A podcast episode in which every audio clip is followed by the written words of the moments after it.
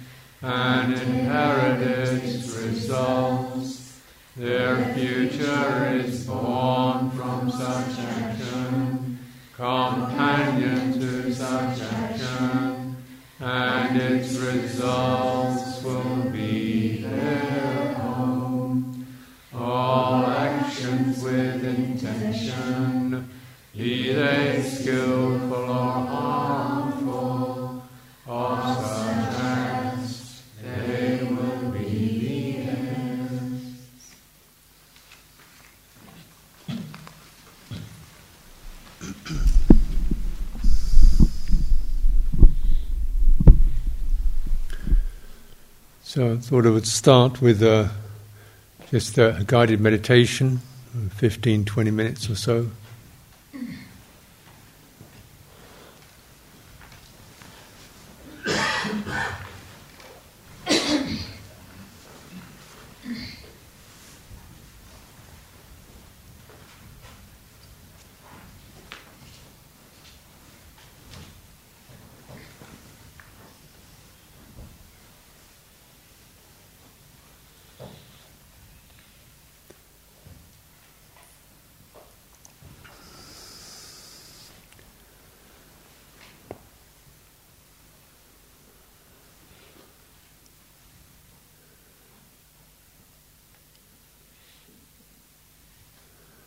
This is about um, applying some of these principles of dynamic, which is often about um, wishing, about um, aspiration, about assessment. It's it's a flowing process to um, some fundamental structure, so the simple bodily structure. Mm.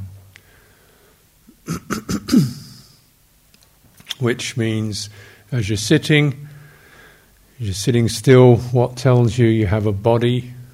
What's the sense of the substantial, the fixed frame of reference? There could be all kinds of movements and twinges and flushes, but what's, you might say, the, the basic template across which that runs, the sense of having a, a structure through which all these energies and feelings and processes flow. That structure could be sense of certain pressures, substantialness, uh, quality of meaning you realize you occupy some space. That's the earth element. It's got a certain sense of volume to it, um, certain sense of pressure to it, contact. Uh, is it feeling the uprightness of that? So we're just sketching in the sense of the body as a frame of reference. It's not getting too much into particular details at the present moment. Because it's something about the overall whole impression of the body is a more useful place to work, to begin with, anyway. How does the whole thing feel? Would you say it's uh, heavy? Does it feel balanced, twisted, heavy, tingling, vibrant, buoyant? How is it? Just you don't even have to have a word for it, but you check in. This is vitakka, pointing to it with your ability to articulate. If you don't get a word, doesn't matter.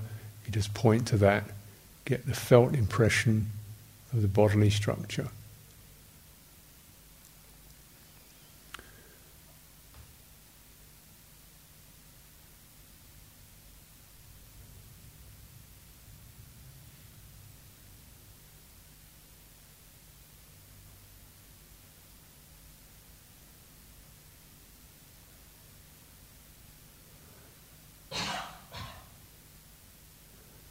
Be prepared to respond to that. Say, is it, uh, have you got the whole thing there? For example, sometimes we have numb patches or places that feel over energized. Can we get the sense of really having a whole body? Yeah. So, building up from the spinal axis, where you're sitting on your chair, on your cushion, that firm pressure there drawing upwards,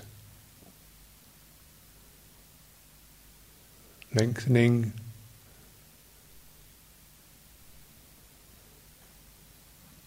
Opening, putting aside whatever we don't need to be doing in our body in an unconscious way, holding, struggling, clenching. Instead, just getting the fullness of the body.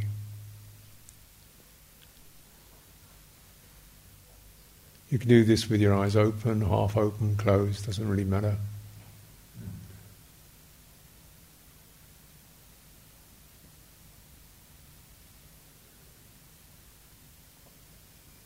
There's the abdominal center, the, below the ribs. Can this be open so we're not unconsciously leaning on it? So often the case is that we tend to slightly compress the abdomen by the shoulders hunching over and kind of leaning a little bit so it's feels slightly held. Can it? Can you kind of open it up? Let your back and your pelvis take the weight of your body through the spring in the lower back. So your abdomen can feel open, free. The sense of having some space there that's a little bit looser, open. Solar plexus, open. So if the weight of the body is resting on this spring curl in, curve in the lower back.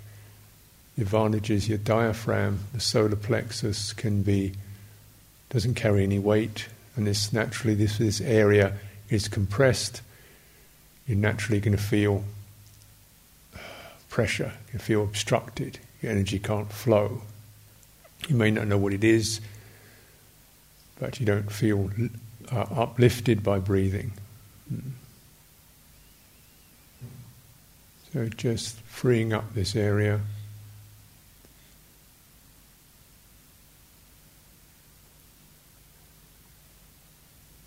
Checking, dropping the shoulders down the back.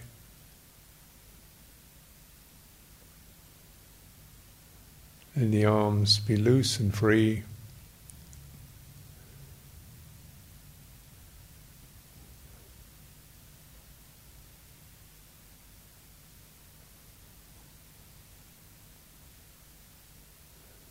Coming into the neck and the throat, opening the throat as if you're sighing or about to sigh, letting the floor of the mouth be soft, tongue relaxed, and then gradually moving up through the face, checking out all those facial muscles, cheeks, around the eyes, the forehead, the temple Anything we can just gently um, undo here.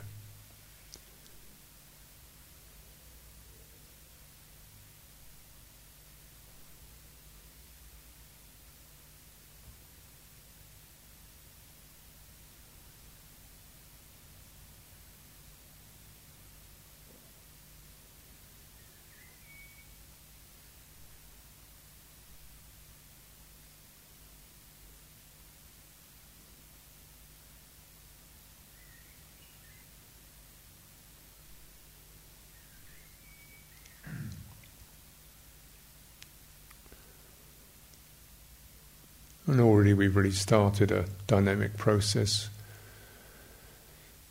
Already it's about uh, uh,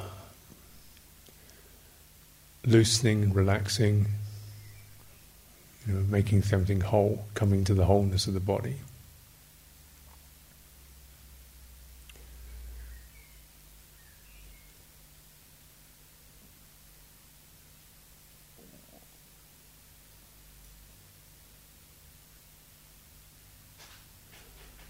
the degree to which one this process can cause or softness, softening of the muscular, muscular tension, nervous tension, the normal structures that hold us are tension structures. Mm.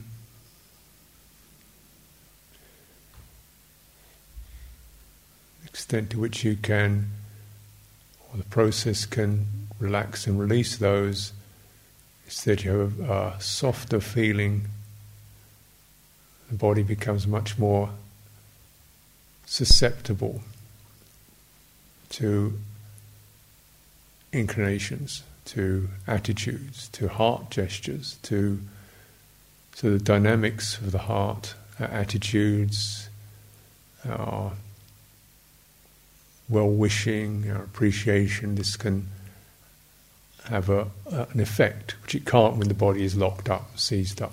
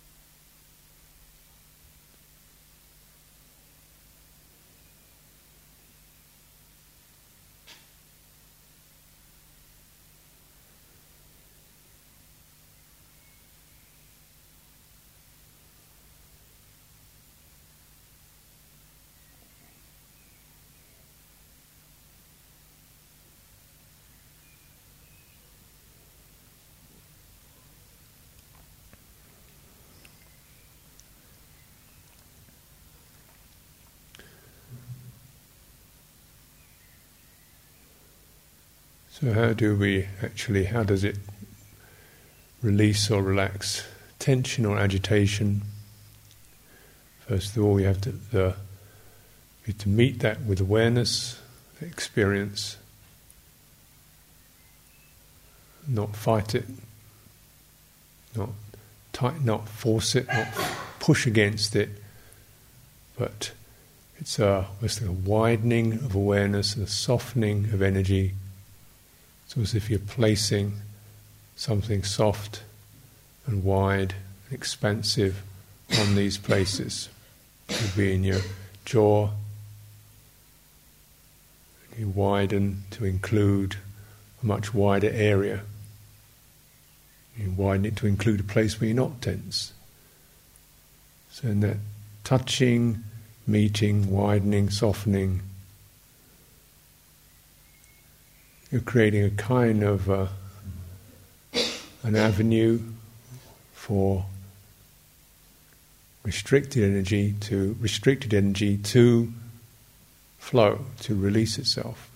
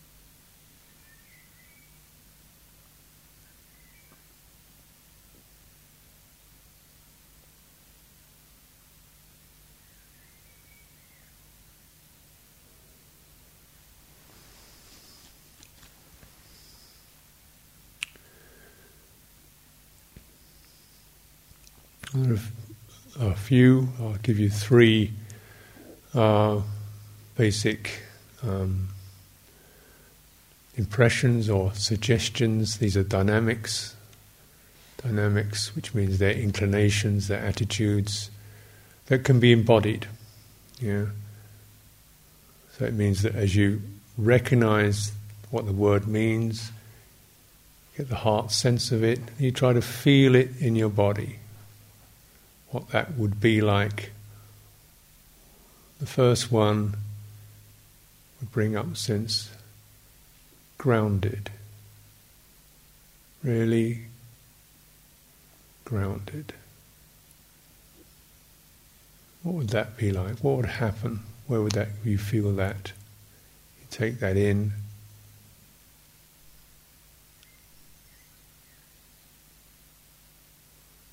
Grounded stable, that sense.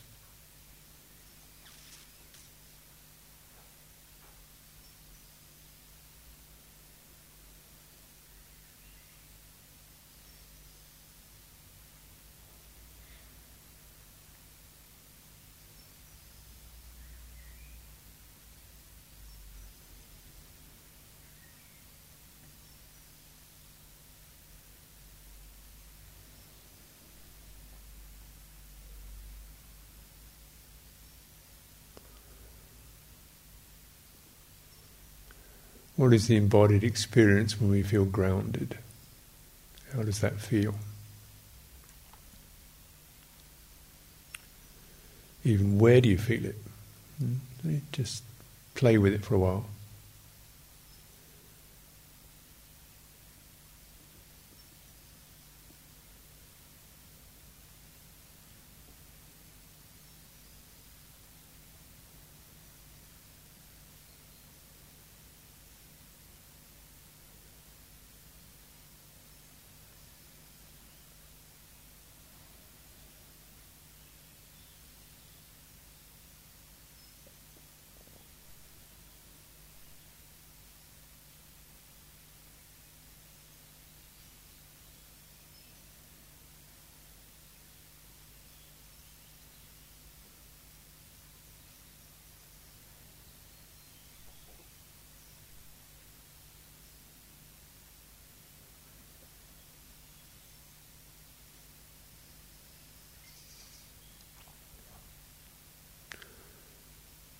We'll take another one.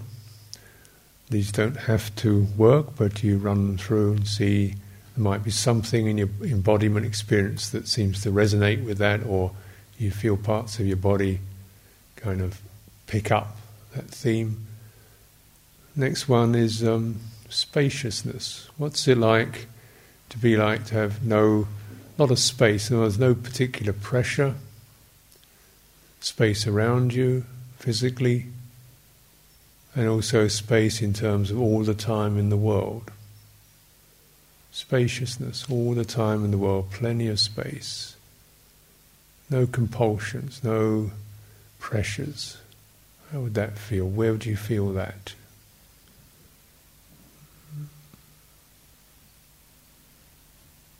Spaciousness.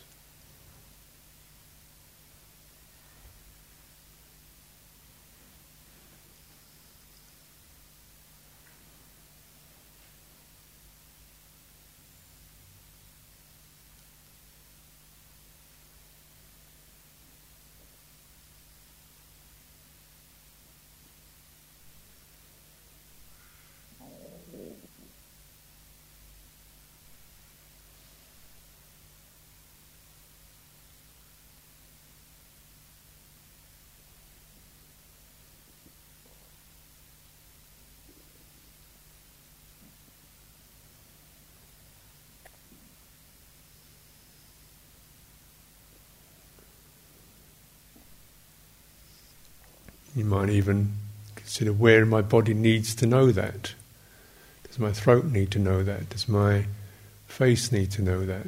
Does anything seem to be most needy or most requiring that particular suggestion?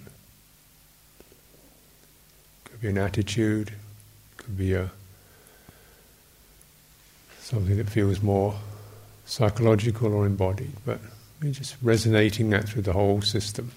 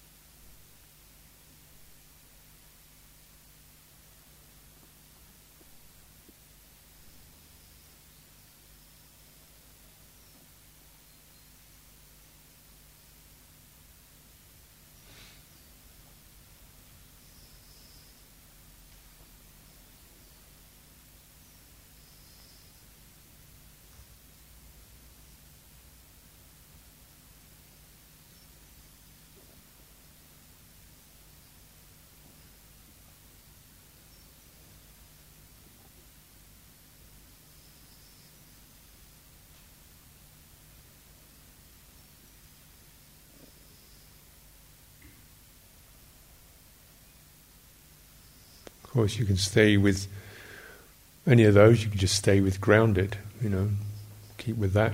That feels most important.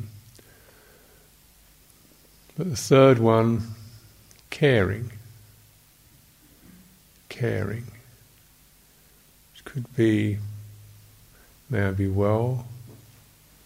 May I be free from harm? May I not hurt myself?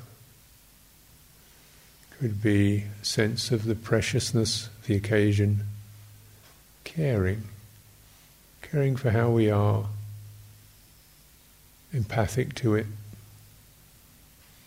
kindly, non interfering, but kindly on looking.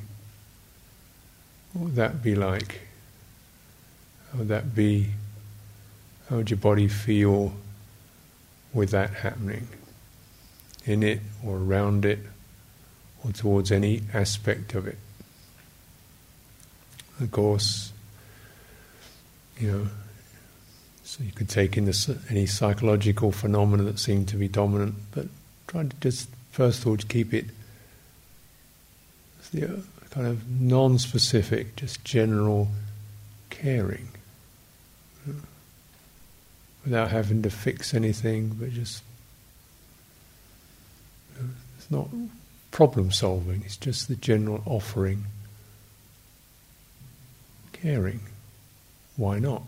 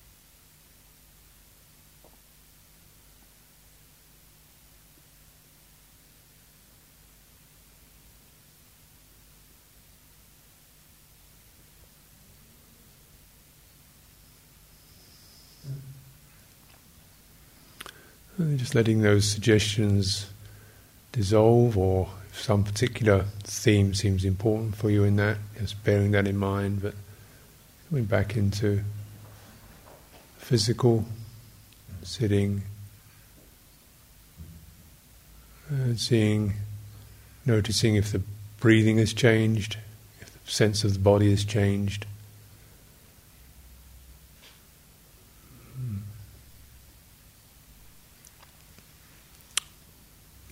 Concluding the meditation.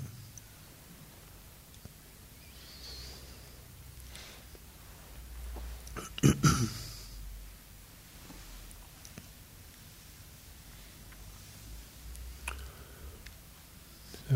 if you want to move a little, stretch your legs, stretch your back, stretch anything that can be stretched. Any direction you want to stretch it in.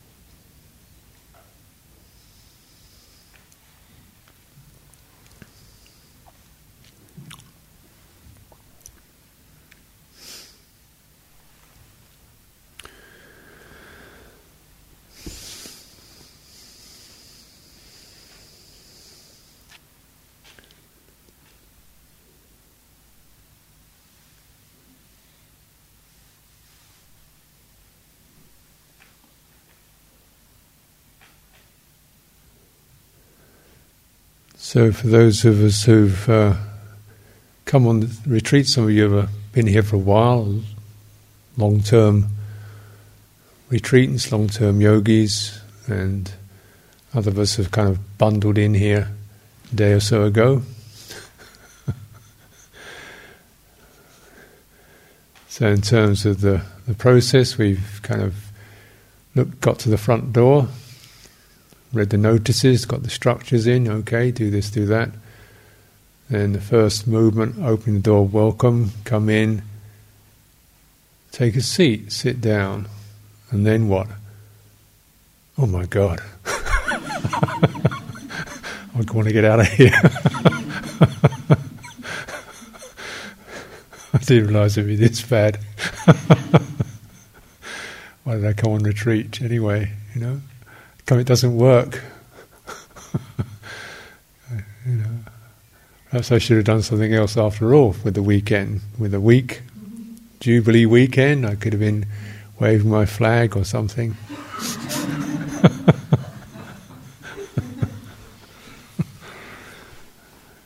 and you know, when the backlog comes in, doesn't it? The tiredness, the fatigue, the kind of uh, or the agitation in the nervous system, the stressing, you know, and then it sort of it hits. You sit down, it comes in, it hits. The dullness, the tiredness, the stressing, the can't do, the you know, wondering whether we're going to be overwhelmed by all this for another what is it, week or so of this.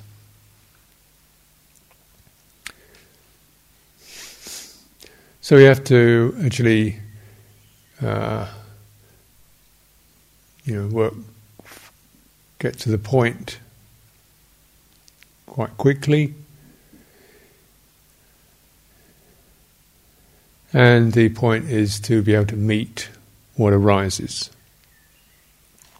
So somebody said, wrote me a note saying, you know, when I'm on retreat, it may be the case that some something comes up. You know, it may be the case that something comes up. Well, what else happens?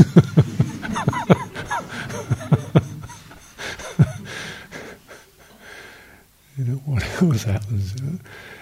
You know, we may have this idea that we come in kind of neutral, sit down, check out the place, and then we get down to a, an anapanasati, watching the breath go in and out, get concentrated, get into jhanas, have some insights, you know, come out the other end. That was nice and clean, wasn't it?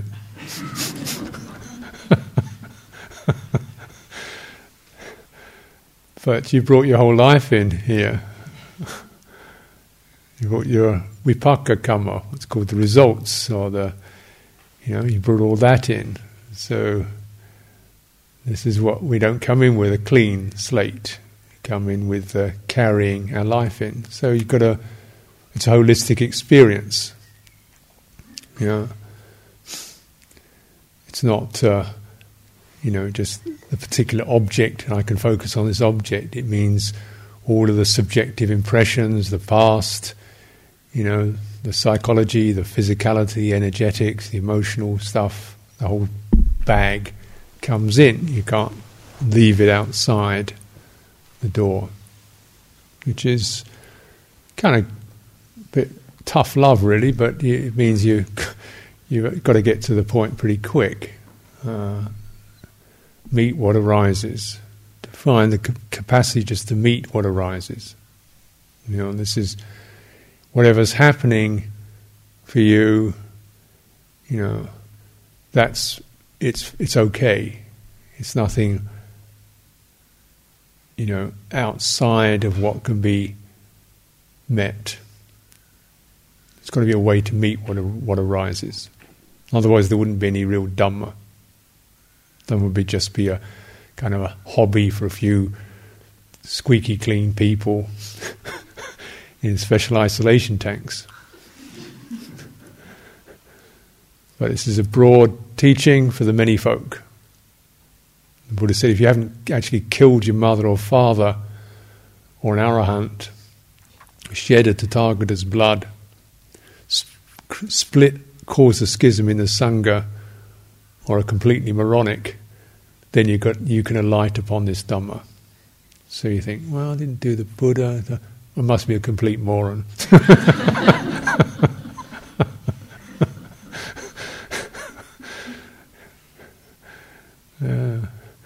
because we don't really want to. So what arises is what we haven't actually been able to uh, manage, handle. You know, we tend to, tend to overreach our resources, overstretch ourselves, overexert ourselves. We're meeting some strain. Yeah, or we've got uh, kind of life issues with them rather complex, and yeah, haven't been that easy and we've got that sense of the, the, the, the burden or the, the complexity of our lives.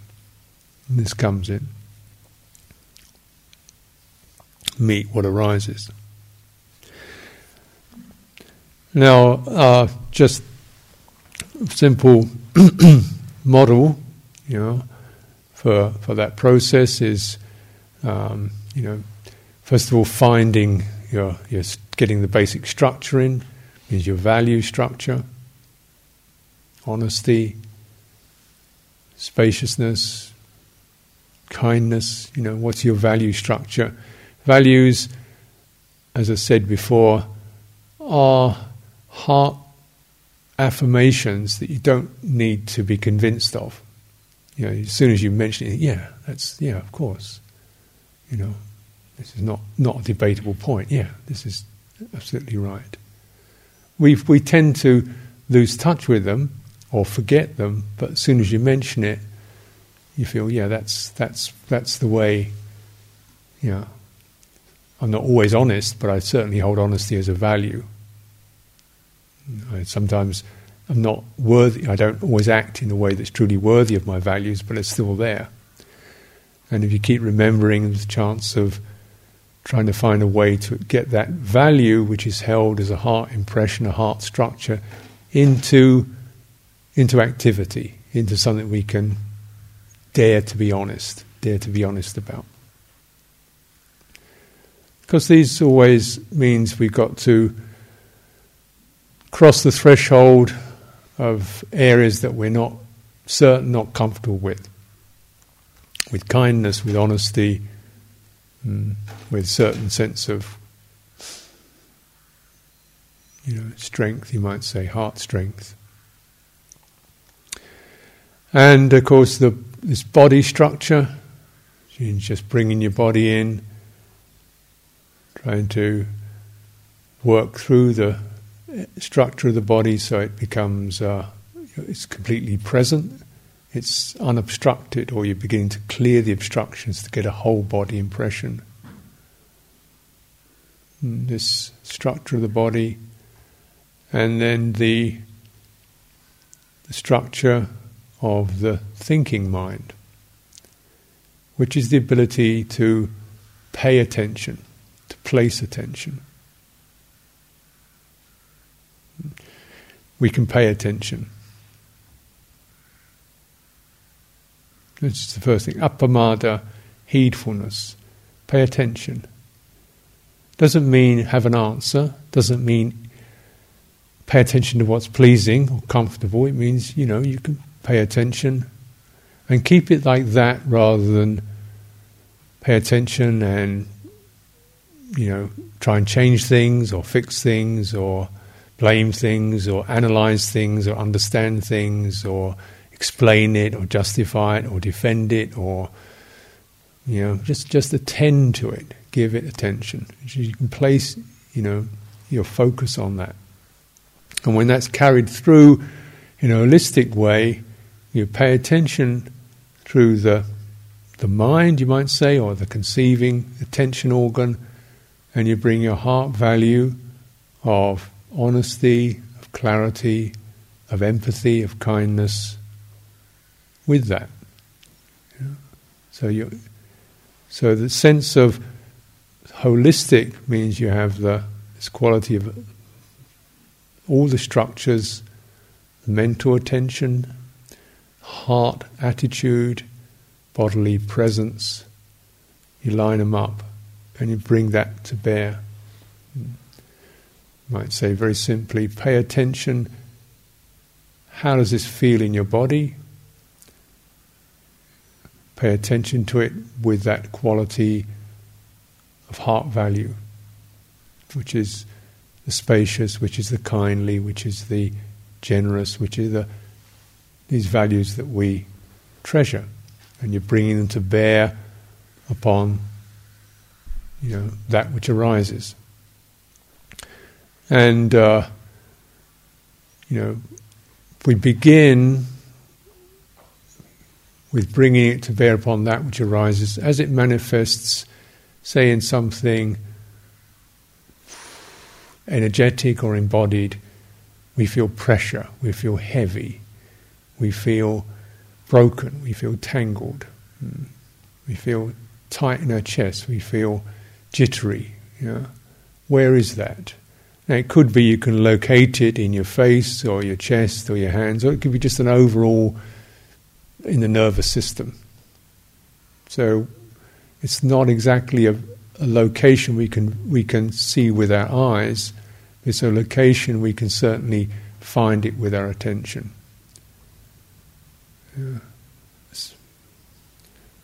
When you say, oh, you know, why don't you get off my back? Do you imagine somebody's actually sitting on your back when you say that? but the feeling is that, isn't it? They may not physically be sitting on your back, but that's the feeling. It's on my back, and your back feels it. Yeah. He's a. Hmm? This makes me sick in my guts. Yeah. or yeah, I got a gut feeling for that, or heartbroken, or open-hearted. You know, where where are these? Why do we use bodily terms to express what surely are emotional or psychological movements? Because they have a, a somatic uh, resonance, a somatic effect. They do. We do talk about the heart, this as the place of affection. You take a heart organ out and stick it on the ground in front of you. It doesn't look particularly affectionate to me. It looks like an old football.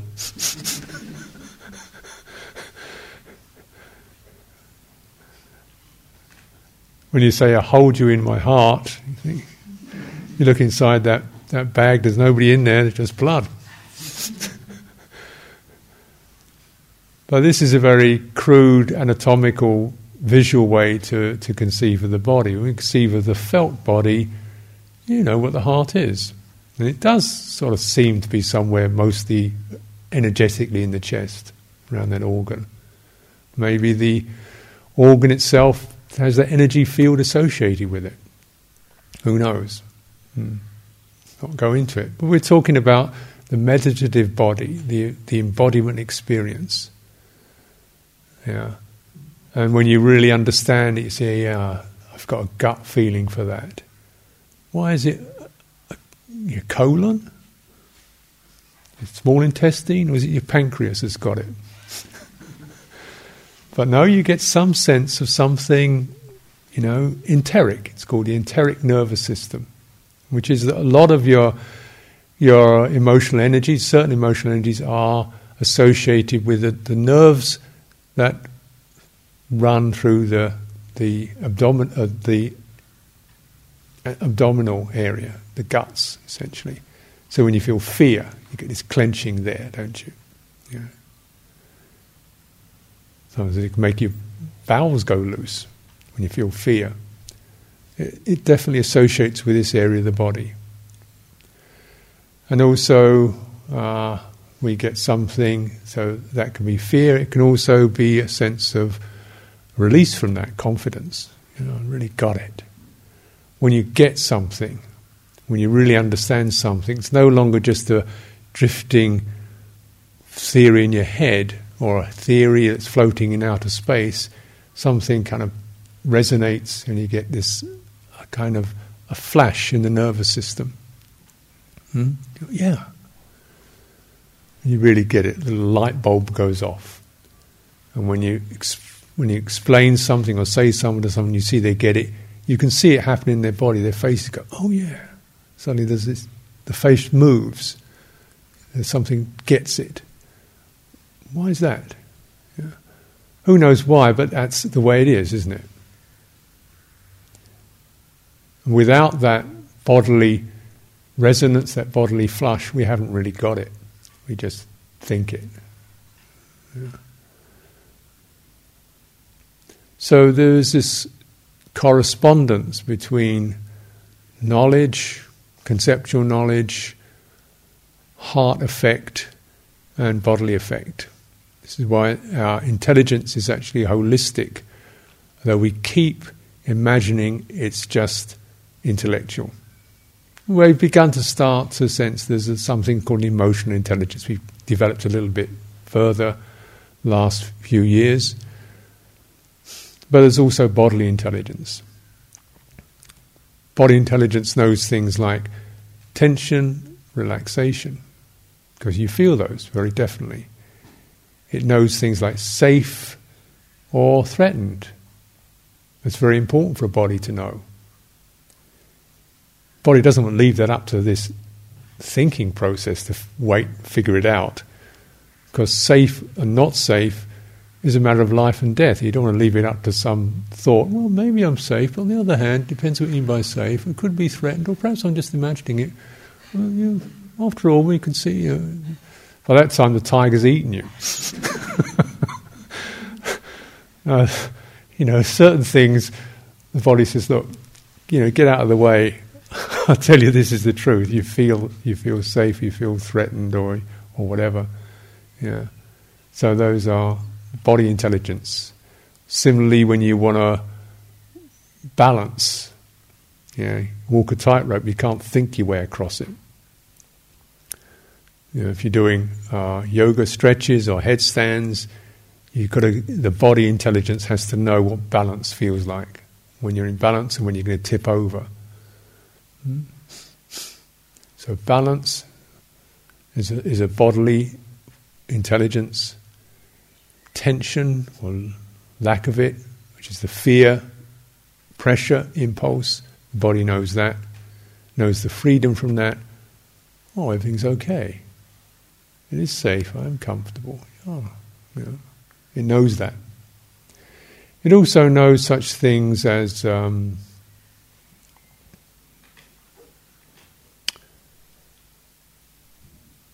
coherence, which means that uh, when you want to move your hand, for example,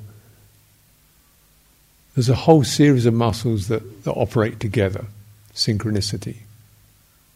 You try and figure out how to move move a hand, how to pick a pen up. You know, the movements of the wrists, the palms, the fingers, the attuning to. You try and put a spoon of food in your mouth, just as an idea. Lift, lift, lift, navigate, navigate this way. At a certain point, it passes out, you can't see it anymore. And then going to stick it up your nose, or miss altogether or push it in too far. Something knows exactly how to home in on that organ, that, that aperture, and slide the spoon in.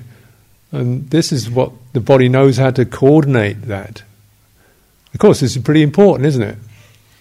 Getting the food in there. We didn't. We had to figure that. Wait till ten before we got that one figured out. so, the first thing you do as a baby is you, you know your mouth starts looking for something to suck, doesn't it? knows what to do. So these are, you know, sense of coherence, coordination is, is the bodily sense. And these are very important forms of intelligence for movement. Yeah. Also for uh, they carry certain psychological qualities to them where we feel steady, we feel balanced. When we feel open to receive things, or we don't feel we want to take something in, mm, we feel safe or not safe. Now, I'll say a lot of the time, then of course, if you're moving around on wheels, you don't develop much balance. Sitting in chairs, walking on, running around on wheels, uh, body intelligence doesn't get much of a say, so your body gets kind of a bit stupid.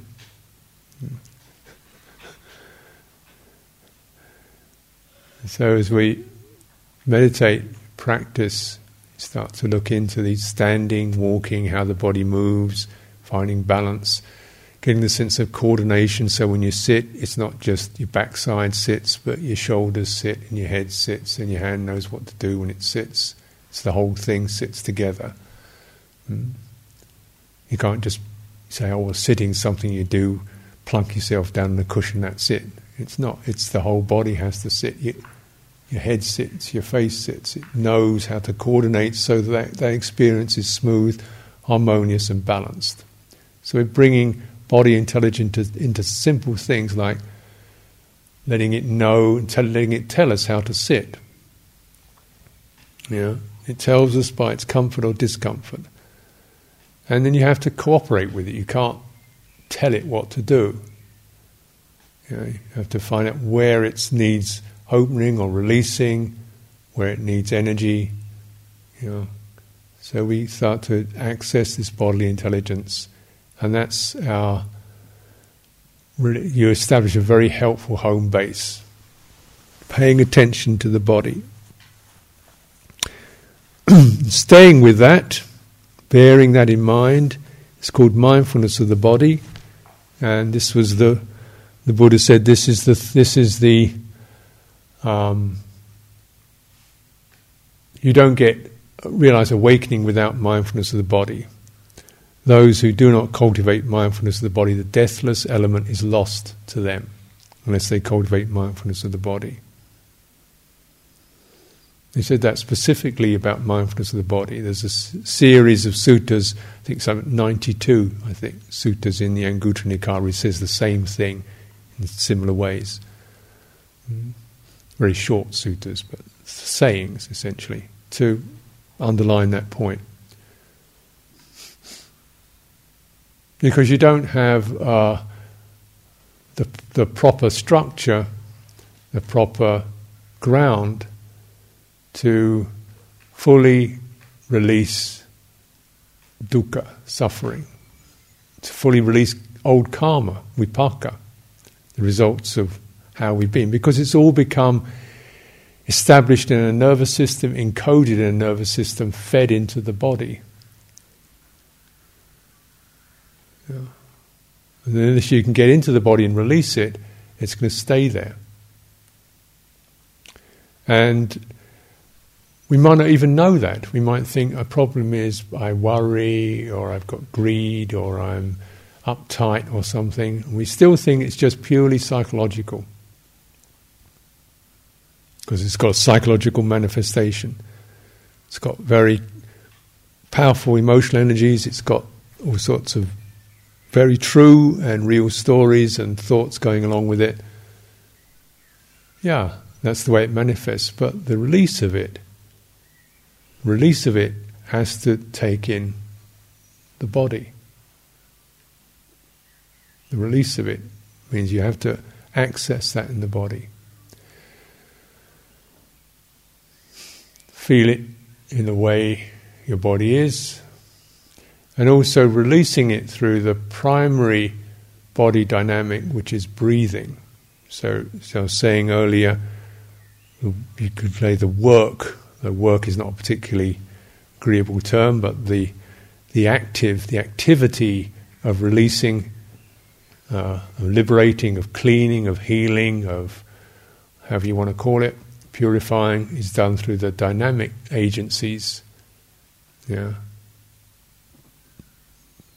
The dynamic in the body is the breathing.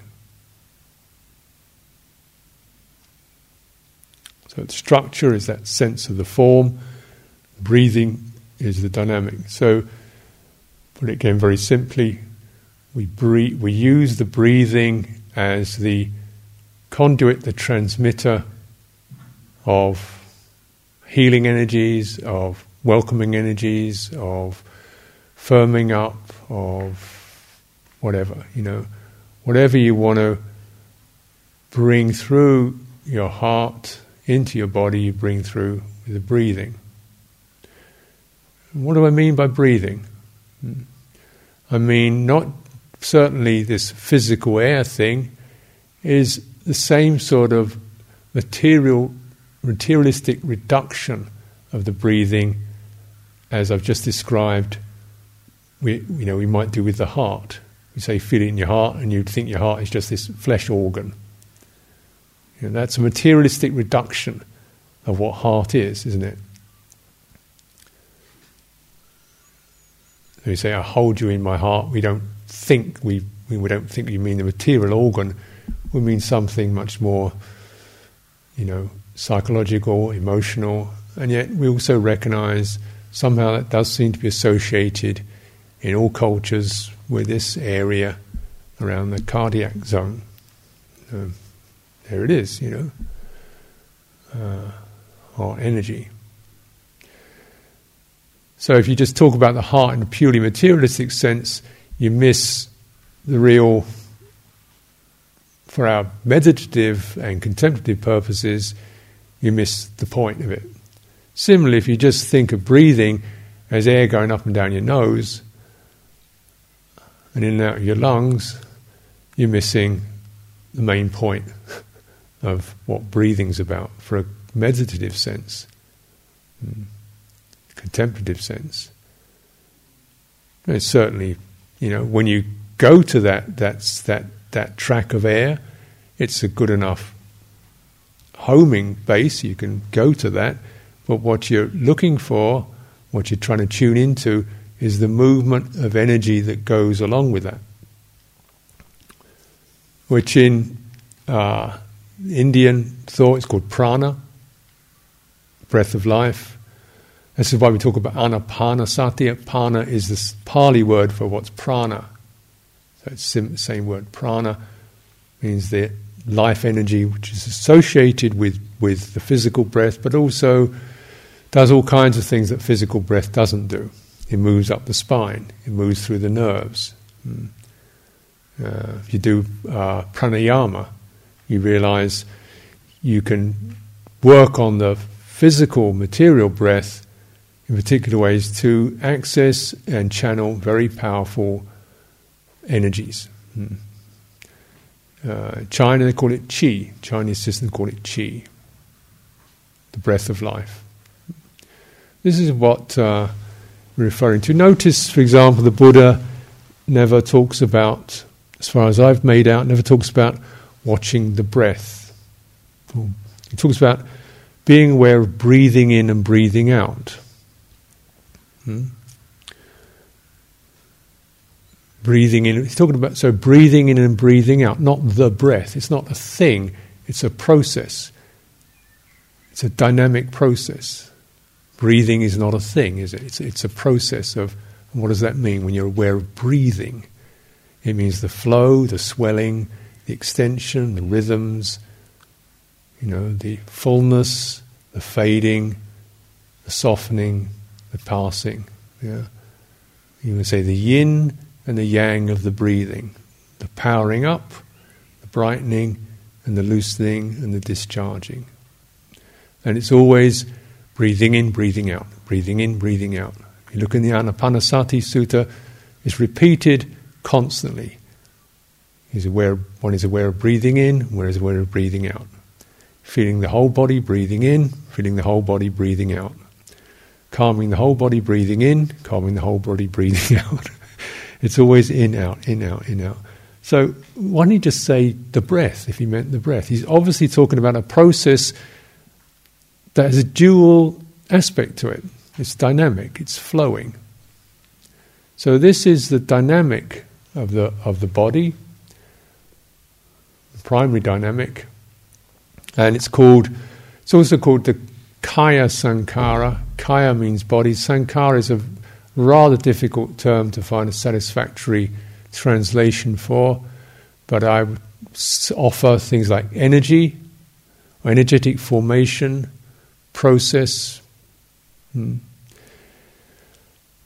Because this whole area is something that material, purely materialistic science doesn't find easy to comprehend because you can't stick it under a microscope. You start stick a scalpel in it. You can't douse it with a chemical. it's not. It's not material. So I think, well, you know, what is it then? Uh, but um,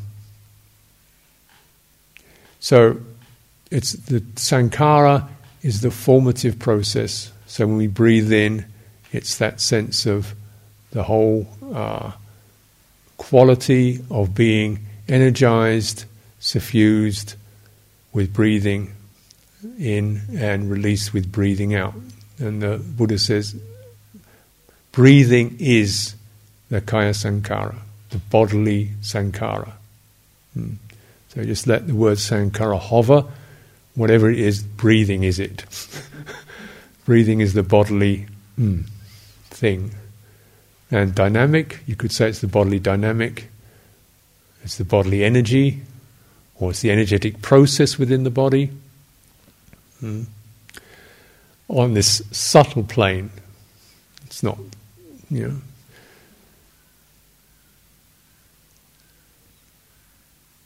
You could also probably say it's something that affects the entire nervous system. Now, in in uh, the time of the Buddha, they didn't have an understanding of nervous system. You don't see a reference, you see reference to skin and hair and teeth. We don't see a reference to nervous system. Perhaps they hadn't tracked it anatomically. But you do see references to sankhara, which is a, almost like a nervous process, process in the nervous system. And the bodily aspect of that is, is centered around breathing in and breathing out. So you bear that in mind, you recognize, yeah, you know, you take a deep breath in, what does that do? Well, it sort of lifts you. You know when you're breathing in, it's very different from breathing out. Breathing out is a kind of softening, fading, relaxing. So you're going to start something, take a deep breath. Here we go. charge up, ramp up, get ready. Right, now you finished it, take a breather, breathe out. Discharge, relax, soften, release. So we know it, and yet we don't really know it. We don't know it deeply enough, we don't mindful of it, we don't bear it in mind. The Buddha says mindfulness of breathing, I declare, is a, a way of complete awakening. Hmm? All the factors of awakening come together with mindfulness of breathing. So if we make, if we bear it in mind, which is what mindfulness means, staying with that, not just holding it with attention, but reflecting upon it, considering it, checking it out, sensing in with what's happening in my breathing. It doesn't mean a microscopic attention on it. It means could mean something a little bit more wide and spacious, just knowing you're breathing in, feeling your breath pattern get wavy or, or shaky, feeling your breath pattern get tight, choked, restricted, feeling your breath pattern release, hmm, and noticing the effects in your body and, of course, the effects on other levels. How that the healthy breathing, the full breathing, is associated with calm, contentment, ease, well being. And the afflictive breath patterns are associated with panic, depression, you know, sag, anxiety, fluttering breath, frustration, constricted breath, anger, pumping breath. Hmm? You try and get angry with your breath relaxed, doesn't work. oh, so upset, breathing in, breathing out.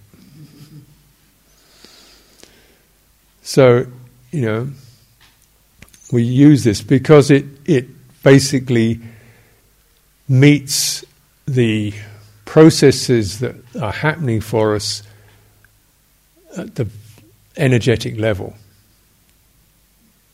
That's why it's a very direct path once you understand it, once you get it, once you open it up. It's a very direct thing. You don't have to kind of go through all the topics and figure out the rights and wrongs and understand it and so forth. Of course, you know, one could do that, um, but often we don't really have the time because you want to stop suffering now.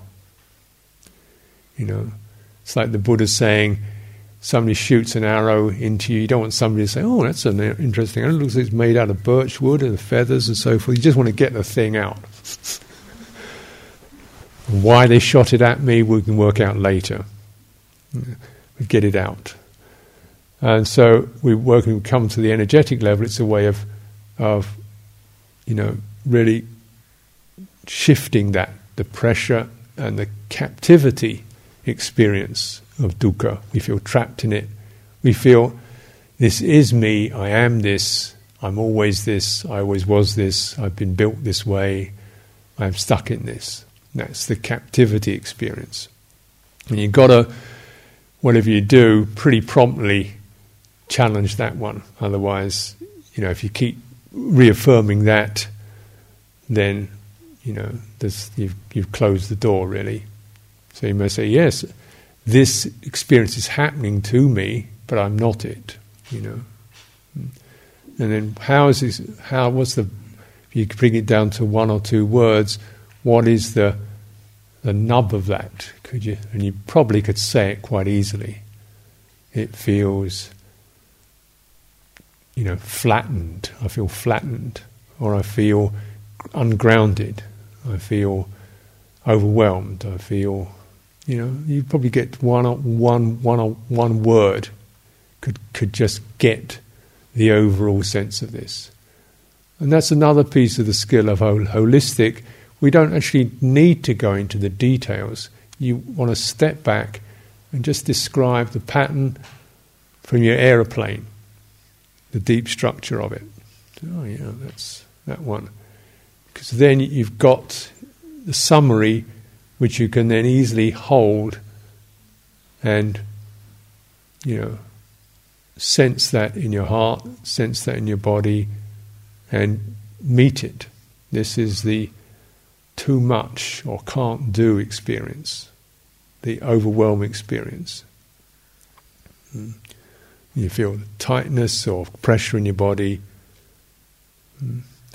Now, meet it. And when we meet something, the sense of meeting something, like when you meet another person or you meet anything, is, that quality of openness. When you meet someone, it's not like you're going to grab hold of them, take them away, or whatever. You just want to, well, I don't know, hello, you know. uh,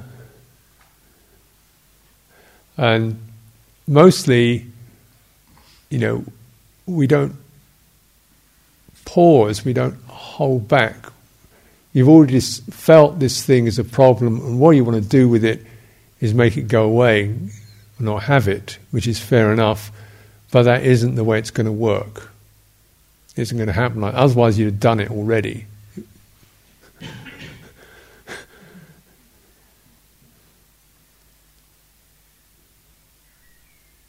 so paying attention, witnessing the deep structure and what what's there, the uh, the summary of it, meeting it, meeting that.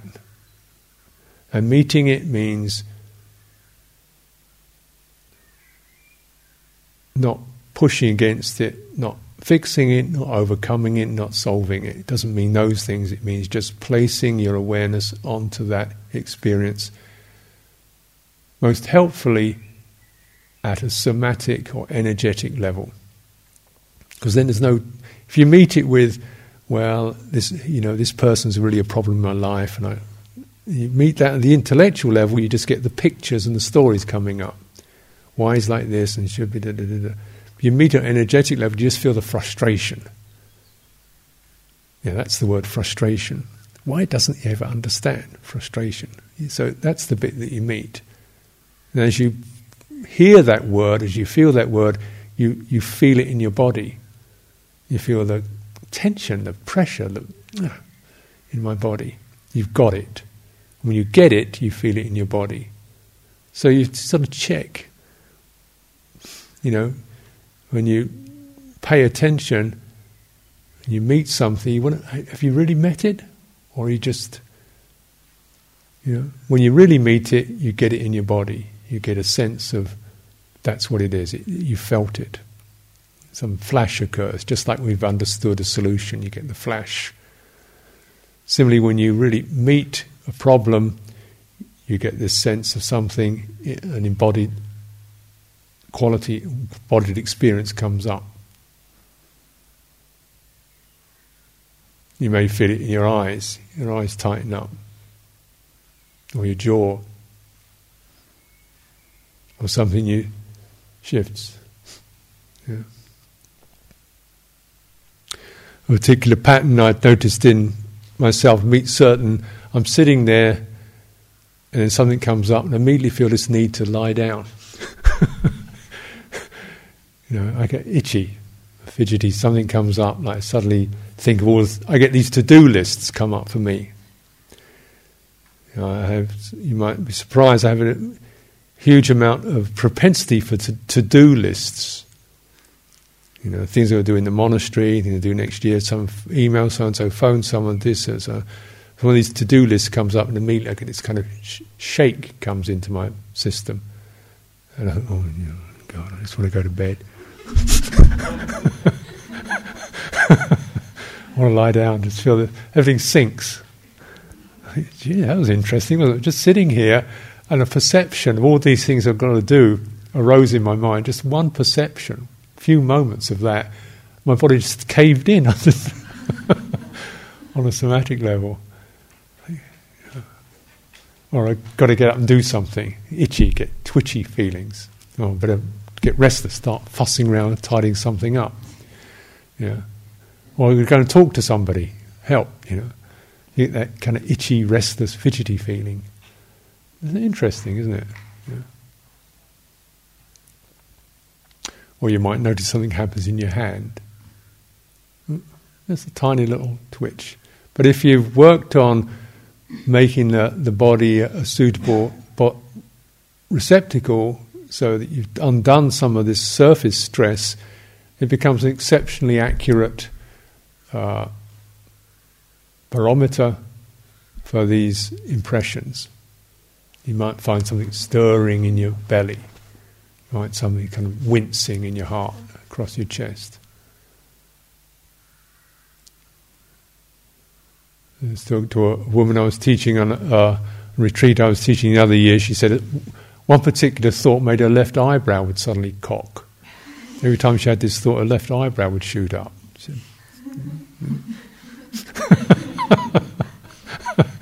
she don't notice this. You know, this thought did this to her left eyebrow. Or maybe your lips tighten. Yeah. Or you, anyway, you just check it out. It's just, just Interesting, isn't it? Uh, so then that, that place, then we go to that place or that area or that domain in the body, softening, widening, meeting, meeting it there.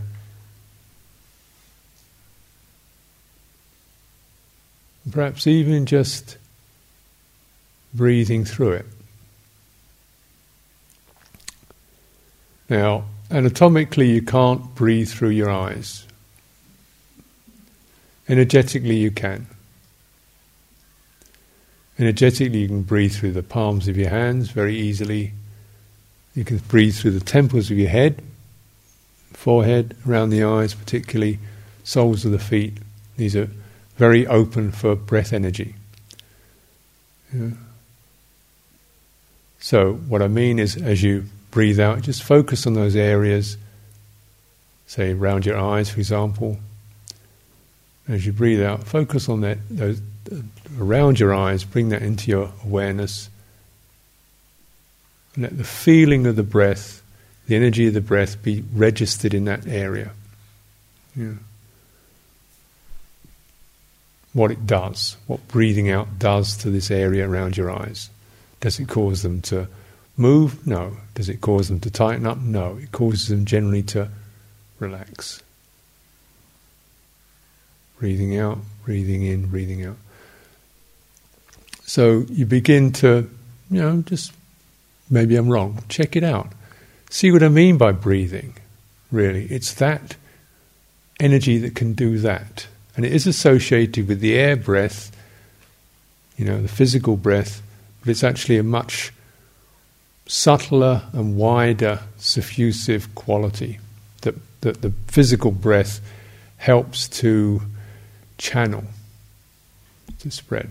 But you can spread it through the entire body. In the Anapanasati Sutta, the Sutra of Mindfulness of Breathing, the Buddha says, um, thoroughly experiencing the kaya sankhara, which means, I'm suggesting, it means the energy in the body, the subtle energy body, thoroughly experiencing this kaya sankhara, I breathe in and breathe out.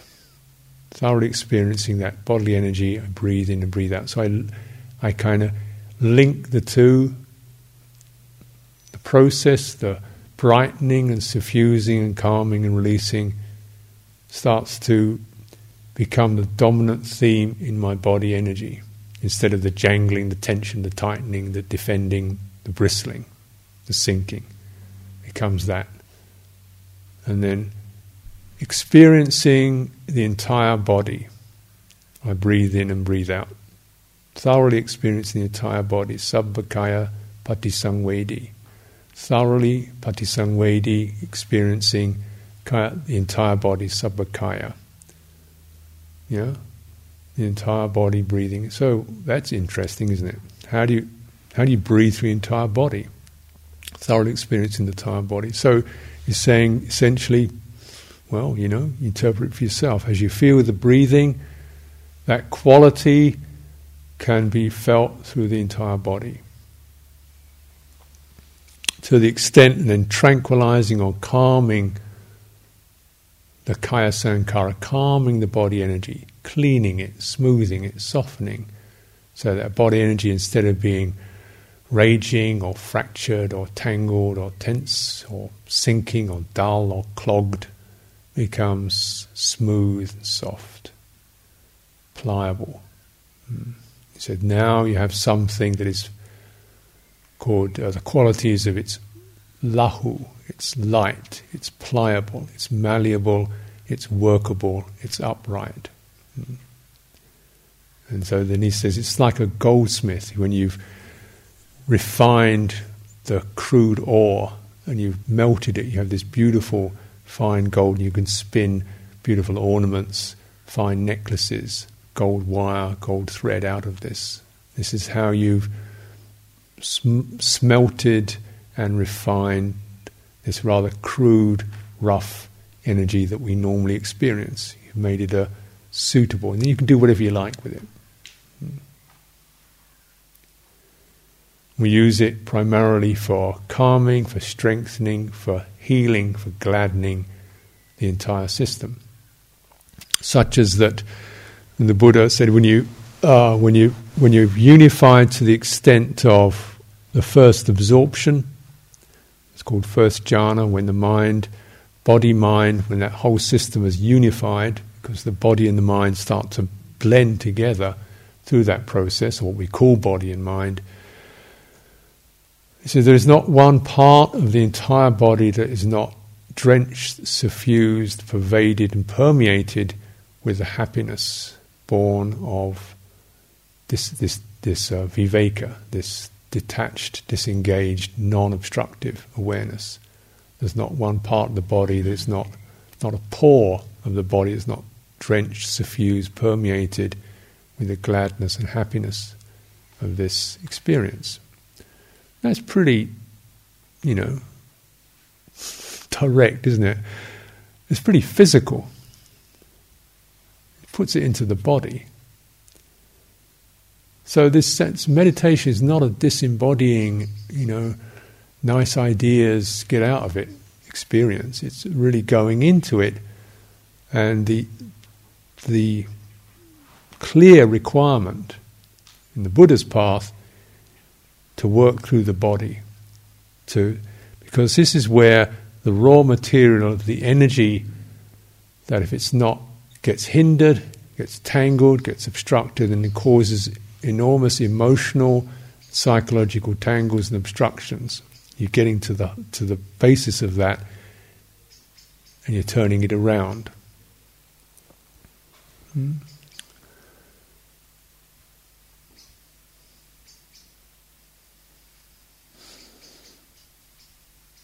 As you would probably all recognize, if you're very nervous and tense, you're probably more easily offended than if you're not. You're on the edge of a nervous breakdown, everything seems too much. Small things you can't handle.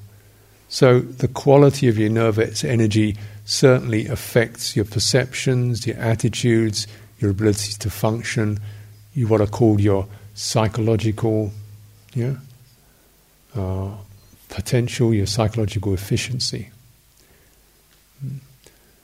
And so when this energy is steadied and calmed and soothed and smooth, you can take a lot. It doesn't rock you. Yeah. You don't find yourself proliferating with anxiety about the future. You just know, I don't know that yet. I'm here now. I'll meet that when it happens. You don't find yourself anguishing and regretting and continually about the past. I don't, you know, that's past. I've cleaned it. You don't find yourself continually um, projecting onto other people, having all these people stuck in your head who are talking to you all the time. You talk to them all the time. Shut up. You, know, you get out of my life. I don't want you anymore. Well, well, no, we, well, you, you know, this is for madness, isn't it? How come all those people got in there?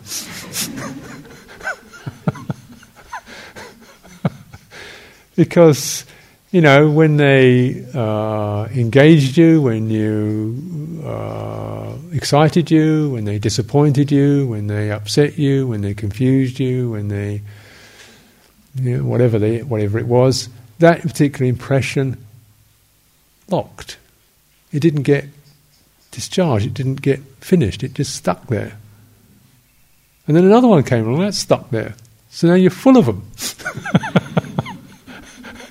Every time you touch one of these, this person oh, comes up. and some of them are you. There's you, bad, you, naughty, you, a failure, you, you know, those times when you had that impression of yourself. You, the unloved, you, the need, whatever it is. You've got all those. So there's you and everybody else inside this system. You know. And then you're trying to get out of here.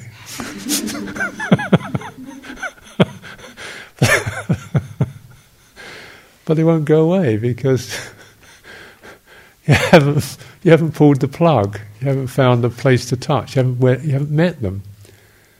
You know? When you really meet with that awareness, full attention, embodied sense, heart sense, calming, steadying, you meet the tangle, you meet the edginess, you meet the flaring, you meet the sinking. And you just meet it, breathing into it. Yeah. Breathing in doesn't necessarily mean blowing air into it, it means just sending that energy into that. Soft. It's almost like well, feeling your body opening, widening, softening your body. That, that, what does that is what we call the chi, the breath energy. That which can give that message to the muscles and nerves. That's, that's the prana.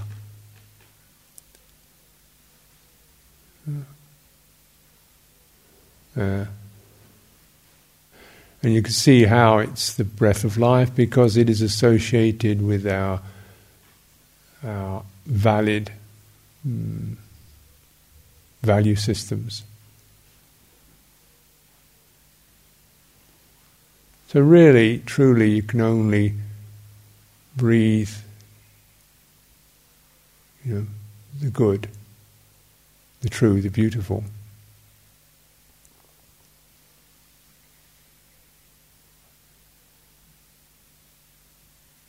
Everything else is an obstruction to that.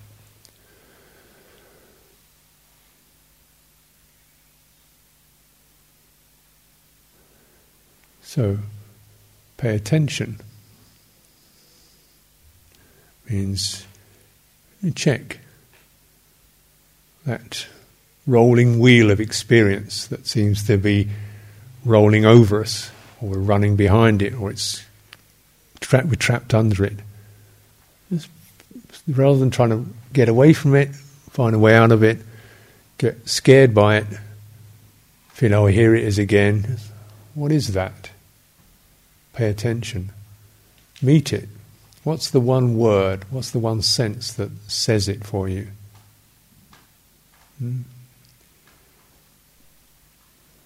Feel it in your body, widen, widen and soften, so you really take that in in an open, relaxing way, as best you can. That means these are things are not easy, but, but it gets easier the more you have faith in just just that you're not going to fix it, you're not going to solve it, you're not going to be better, but at least you can meet it. That's all you have to do then can you meet that widening and softening? And then that widening and softening allows healing energy to have to participate. If you tighten up, it doesn't. If you push, it doesn't. Hmm. If the winding and softening allows the, the flow of healing energy, which is somatic, is also emotional, it's it's everything. Allows that to flow through those places which we may not understand, completely understand, or you know, it doesn't matter know know why. But it takes the arrow out of the wound, and then maybe after it's out, then, then you oh, then you get then you get it figured in your head. But the understanding in that way comes after you taking it out. You take it out think, you know, I think I'm too hard on myself. That's the problem. and it's so obvious. It's so obvious, but you couldn't have said that, and it couldn't have had that result until you did the release. Yeah. Till you did that, or oh well, everybody blow, messes up sooner or later. You know, suddenly becomes an easy answer. But if you took that easy answer and applied it before you went through the process, it wouldn't work. Now, most of us know, well, I've understood everything's impermanent, everything's, you know, I've got a feeling for that. You know, when I come here, I want to run away. because you, you know it as an idea, but right now you've got to go through the process of fully experiencing it, and that's not a rational process. You may come up with a rational solution at the end of the day, but the process is not rational. It's mystic, it's gnostic, it's non-dualistic, it's it's um, somatic, it's energetic, and but in simple terms, it means pay attention, meet what arises, widen and soften. Hmm? Let, it, let the energy breathe through that.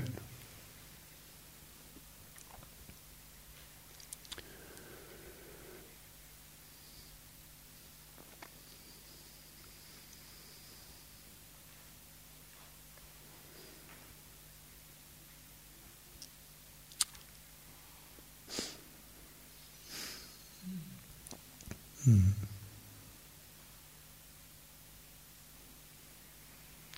So I think that's enough for tonight. Thank you.